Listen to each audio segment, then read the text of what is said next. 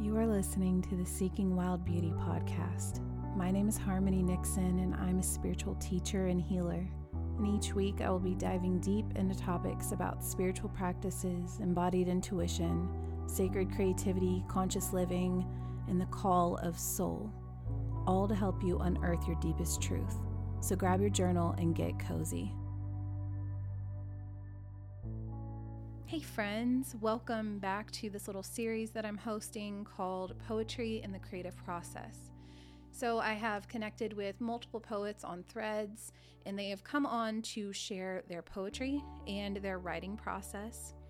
And I find it's just so inspiring just to hear someone's everyday, mundane process and what that looks like, the different doubts and fears that come up, that come through writing the amazing healing that comes from the writing process itself, and what happens when one really dives in and decides to create poetry. There's one theme that I have seen among all of the people that I have already interviewed, and that is that poetry is extremely healing. Writing itself is extremely healing and helps people in their everyday lives overcome so many different things. Like, of course, we're human. We all have shit that happens in our lives. We all have, you know, death, loss. We have job changes. We have transformation that happens in our life.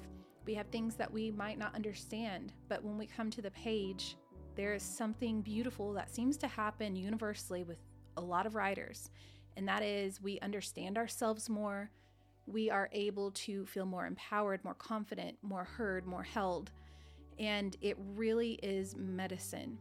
And so that is why I am doing this series because I really want to connect with my people, my writerly, creative people, and share what that looks like from all different angles. And to show you that no matter if you're a beginner or if you're advanced, we can all learn something from each other. And no matter where you're at in your writing journey, even if you've just only thought about it, I hope that this inspires you to get writing and to pour your soul onto the page just to see what happens. So, writing for me is a form of prayer and a connection to both my inner innerscapes and to the great mystery. Writing seems to be a way for me to tune in to the heart of whatever I'm writing about. So, if I have an idea or something I want to explore, that becomes the heartbeat. And then I can find myself in that somehow, if that makes sense. Julia Cameron says, All artists experience the spark of the divine. When we write humbly, we invite a flow of ideas not commonly our own. And what she's saying here is that as a writer and a creative, we become channels. We become connected to the higher source, to God, to the universe in a really magical and in, in a way that just kind of puts me in awe. I'm like, what is happening? But there is a flow that happens when you start writing. After a while, there is a flow that happens that can't be explained, and it is so beautiful. She also says, Our words lead us to authenticity, just as authenticity leads us to our words. And so I find that I find more of who I am by having a consistent writing practice and by exploring without the pressures of it needing to be something. I really find that my true self is just more able to bloom when I give it the space through writing.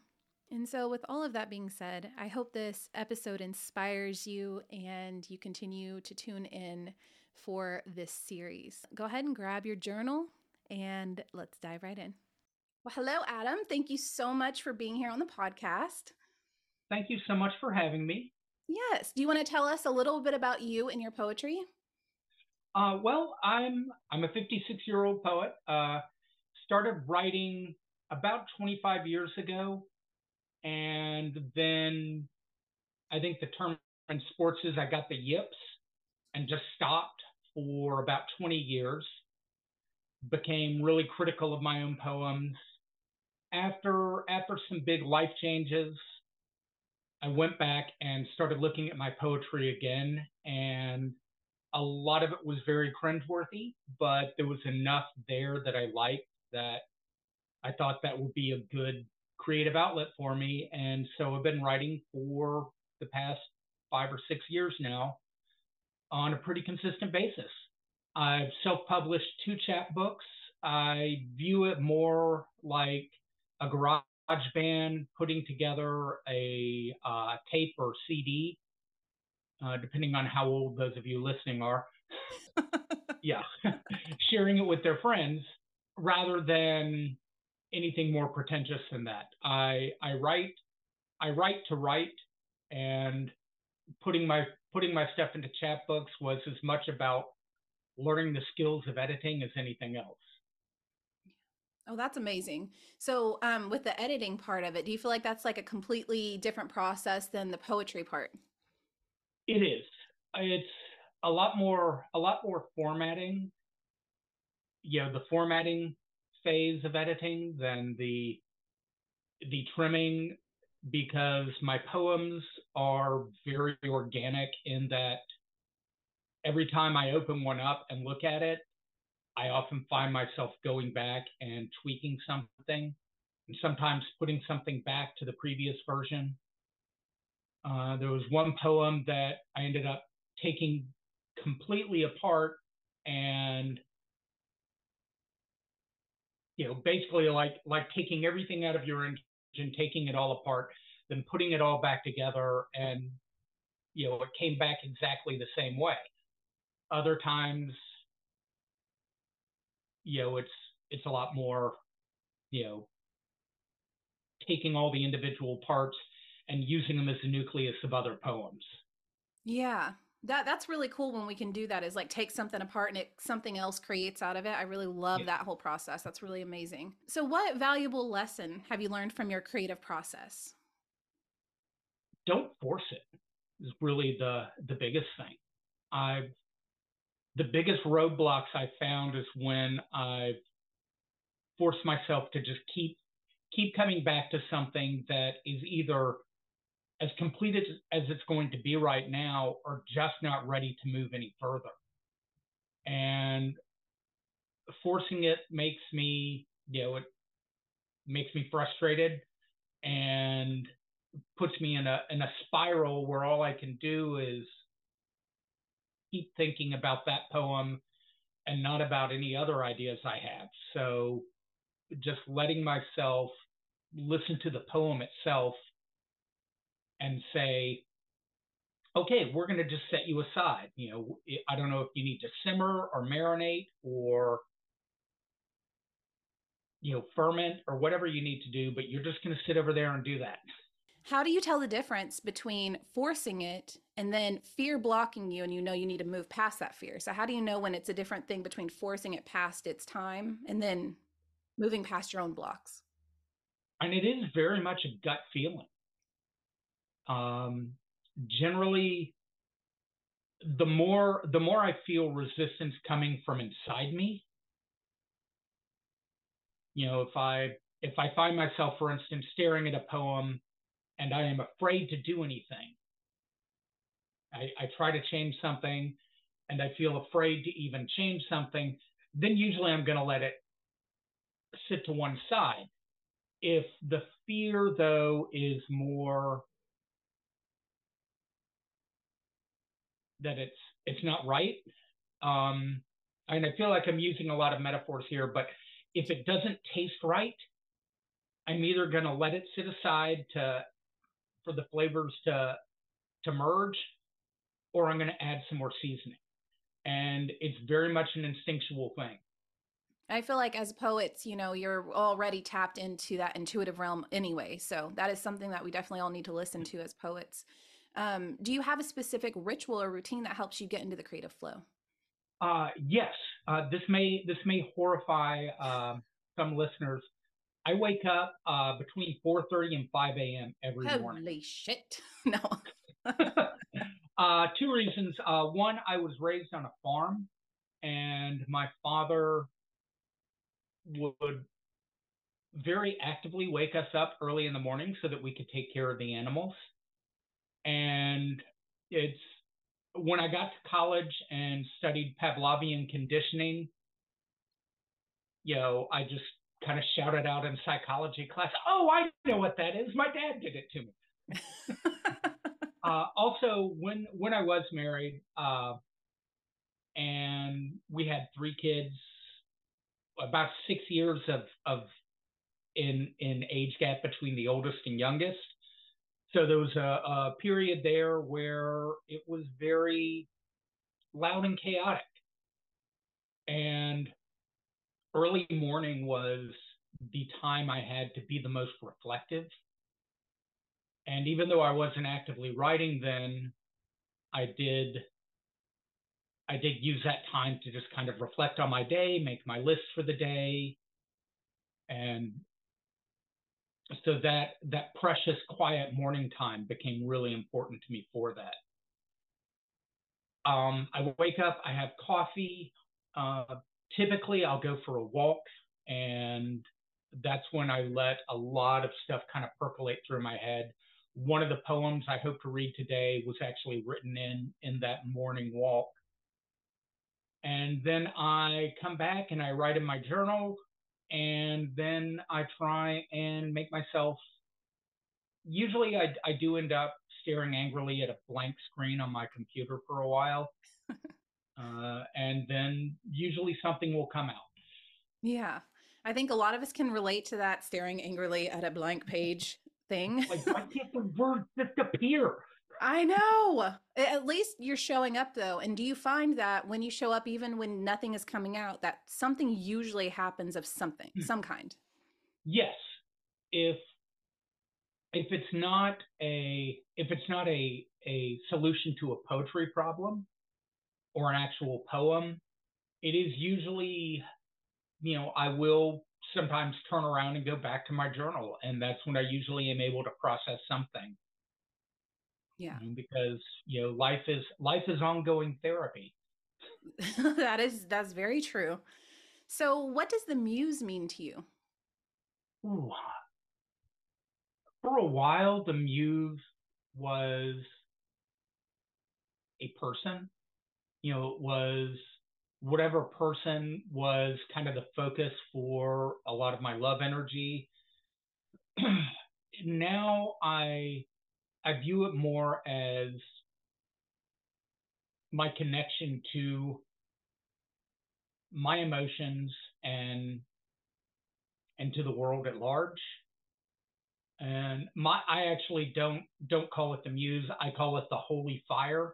Oh, okay. Because when it when it hits, it is very much like it just it feels it feels holy to me. Yeah. That's really beautiful. Do you want to share more of your experience with that? Like, what does that feel like when you feel like you've been hit with it versus when you're just, you know, like morning pages kind of thing? Um, it is very much where the poem comes out almost completely, you know, if not completely written, at least the form of it and and the theme of it are there. Uh, and some of some of my best poems have come from that although they've never i've never had one that came out completely un, you know completely finished but it is and it does feel a lot like you know electricity or, or lightning in that it is just it's straight from my brains to my fingers and from there to the page.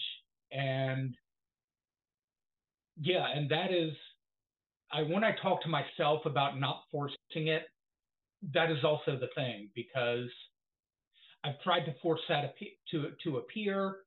I've you know tried sleep deprivation massive doses of caffeine whiskey and wine, and it hasn't worked with any of that. What works best is when I have put myself in in a state where I am just able to let things flow.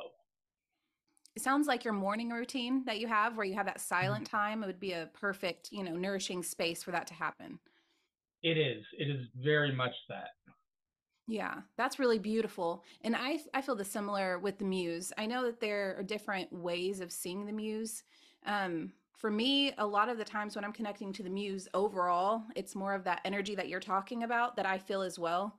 And that's what mm-hmm. it felt like when I wrote my first poetry book. It just came out of me. I'm like, I'm pretty sure like the muse was just making love to me while this whole book just came out, you know, and I'm like, I don't know what happened.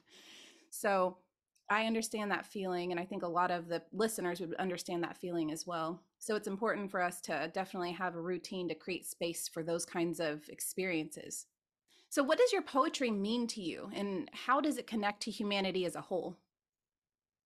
I mean, to me, my poetry is is my voice, and I've always I've always loved words. Um, I am the son of a preacher, and he was also a very talented writer, and he also had that love of of reading and writing, and so so for me, poetry is as much about the words and and the way they cascade as as about the themes of it.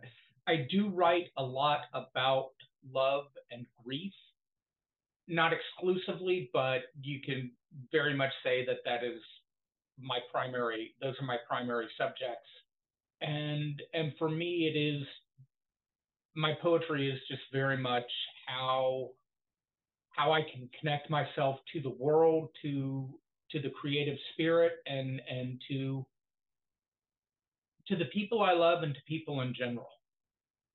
Yeah, that's really beautiful. Um, would you like to share some of your poetry now? Uh, yes, yeah.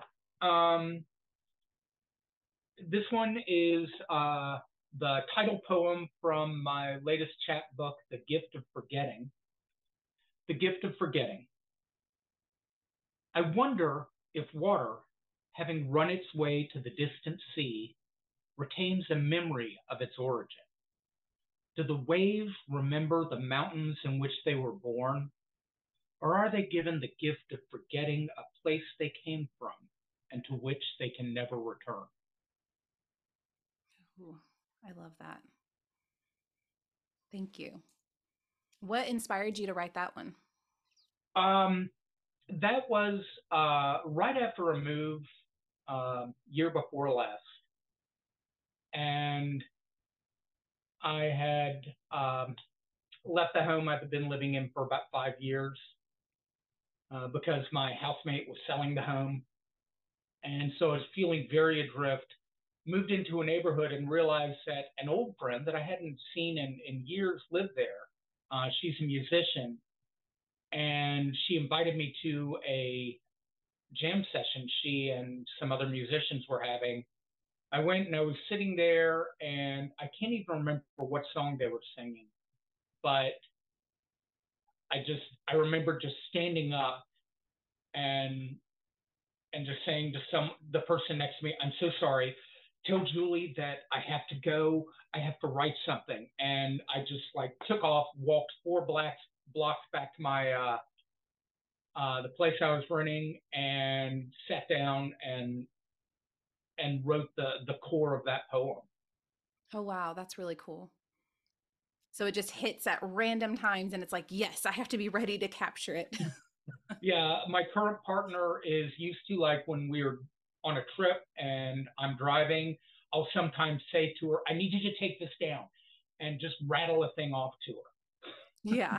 That's awesome. And, I swear. Like the spouses and the partners of poets, you know, they deserve an award.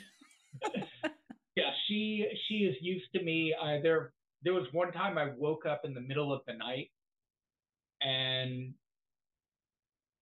you know, fortunately she she has insomnia sometimes and was awake.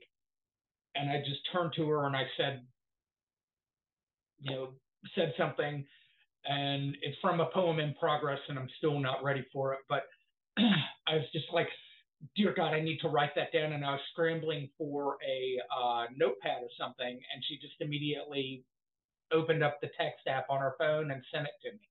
Oh, that's awesome. yeah, I warned her, I said, it's going to be like that. I was just talking to my husband. I'm like, babe, do you get annoyed when I talk about writing so much? And he's like, no. And I'm like, good, because I'll be talking about it until the day I die. you yeah. know, I just am in love with the whole process. It's it's it's wonderful. And she is my partner Bev and I met um, uh, through a dating app, primarily because we both use complete sentences in our profile. and and so you know that was that was an immediate attraction uh, moment for both of us. You're like you're different. I like this. oh, and you use the Oxford comma. Hello. Hey there. True love.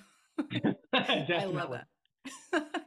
Do you have some more poetry that you would like to read? Um, yeah. Um, uh, this is one actually I wrote right before that last move, and then uh, uh, have have just finished uh, just finished last year editing. the cicada nymph slowly climbs along the branch, inch by laborious inch. It has taken most of the afternoon, and as the sun begins to set, it stops. Is it resting? I wonder to myself. Then I see it shiver and crack. And slowly, painfully, it emerges. Wings wet and furled, shell soft and white. Ever slow, so slowly, wings unroll, carapace hardens and becomes glittering green, until, as the stars rise above, it spreads its wings and flies away. Godspeed, little friend, I whisper as I finish packing the last box of my past and prepare to rest. Tomorrow I begin a new life without you in it. I, I got advice from a, a friend of mine that's a writer back when I first started writing poetry. Uh, his name is Gord Sellar, really good science fiction writer and poet. Uh, recommend you look his stuff up and he told me to always look for the small moments. Oh, I like that. And and to use those in my poem rather than try and try and force something huge and overwhelming, but to just find those small intimate moments and build from those. Sometimes I feel like those intimate, small, tiny things are the things that mm-hmm. are the most relative to humanity as a whole. Oh, yes. Yeah. The deeper you go and the smaller yeah. you go, the more you connect, I believe. It's very hard to connect with people about you know the grand sweep of the Napoleonic Wars, but we can all we can all connect about a cup of tea or you know the sound of bread crackling in the oven. Yes. Would you like to read some more? Yeah, I've got got one more. Um, this is the one I, I talked about that I wrote in one of my dark morning walks. Waking to gentle rain outside my window in the deep dark of early morning.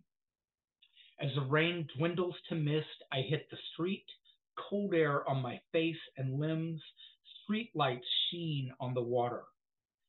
Feet splash oil slick puddles, air clean and crisp, and in low clouds above, a passenger jet flies.